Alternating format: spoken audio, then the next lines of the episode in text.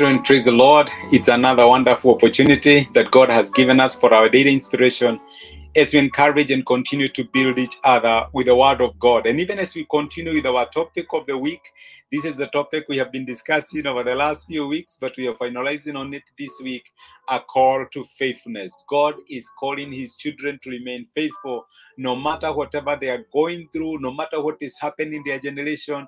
It is not a question of who is faithful and who is not. God is demanding 100% faithfulness from us. And it is my prayer that even as we have gone through this topic, my brother and my sister, wherever you are, in your work, in your family, when you're going through challenges, when you're going through present moments, that God will help you to remain faithful, to remain true, and remain committed to his cause. Amen. And today I want us to see how God is asking his children to remain faithful in private and in public.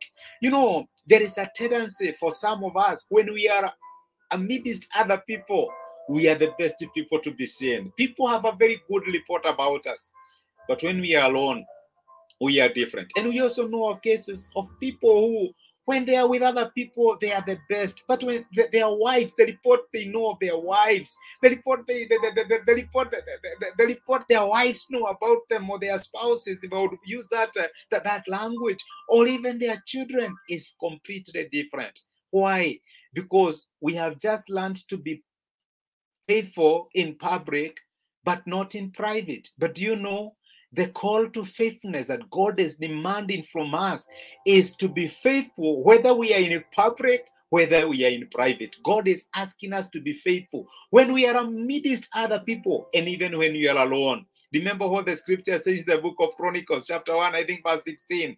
The eyes of the Lord move to and fro over the face of the earth, looking for a soul that is committed to Him, that He may show Himself strong on its behalf is actually David who also said in the book of Psalms, I think chapter 118, eh, that where can I go eh, far away from your presence? Psalms 113, where can I go and hide from your presence? Even if I make my bed in hell, that is where you are. You know what, what David was saying?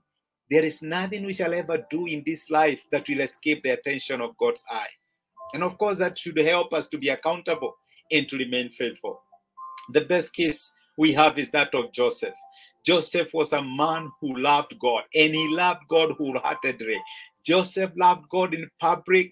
Joseph loved God in private. You know, God was not a kind of a coat to be picked now and then. His God submerged every area of his life and he lived for God wholeheartedly.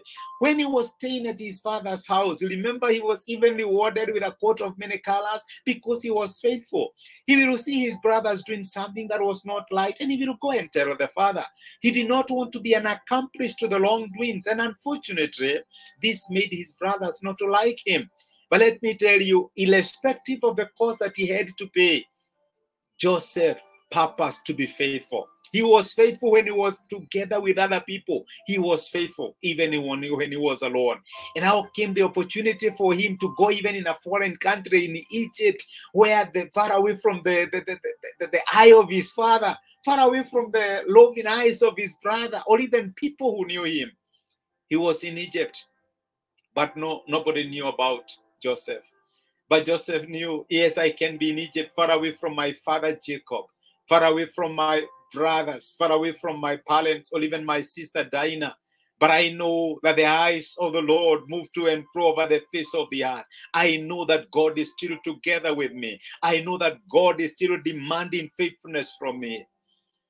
And that helped Joseph to remain faithful. And even when Potiphar's wife came to Joseph and demanded uh, to sleep with her, Joseph did not talk about Potiphar, he did not talk about others. He talked about the lone eye that was watching over him. Joseph talked about the eye of God. How can I escape the eye of God if I did such an evil? He lived his life in the audience of one. He lived his life to honor God and to glorify God with it. Are you that kind of a person? Are you only faithful when other people are around? But when you are alone, the kind of things you do, the kind of things that enters your thoughts, you think about, are not a match to faithfulness. My brother, my sister, God is challenging us to remain faithful in private and in public. This was Joseph's response to Potiphar's wife. In Genesis chapter 39 and verse 9, this is what he is saying No one is greater in this house than I am. My master has withheld nothing from me except you, because you are his wife. How then could I do such a wicked thing and sin against God? Joseph's conscience, Joseph's thoughts were not about the individuals, it was about God. It was not about Potiphar, it was not the fear of being found, the fear of being arrested. It was the fear of sinning against God.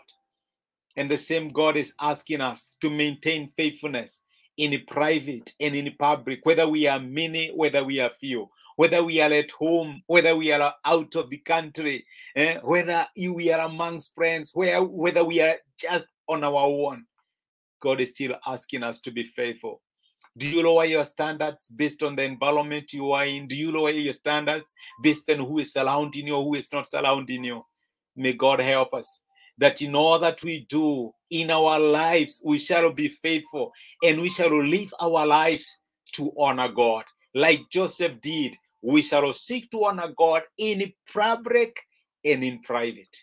Amen. That God may be the God of all that we are, and we shall be faithful unto death. Let us pray. Gracious Father, in Jesus' name, we honor you and we bless you.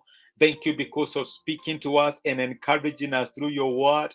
Thank you for reminding us to remain faithful unto death.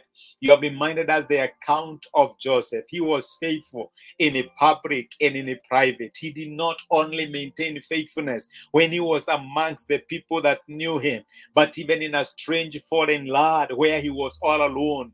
Joseph was faithful. And I pray for my brother and my sister. The Lord, you would grant us the courage to remain true and faithful in the things that we do, that we shall live our lives to the audience of your eye, because after all, it is the only one that matters. Help us to honor you with our lives, whether with the friends, whether with the strangers, whether at home or far away. God, help us to honor you. Thank you for speaking to us. We honor you and we bless you. Be with us and watch over us the whole of this day. For this we ask in Jesus' name. Amen and amen.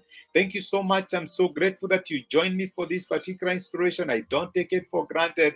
I pray that God will bless you, God will keep you, God will watch over you, and God will grant you his peace. You are blessed, and you know something? You are a blessing. Thank you so much show.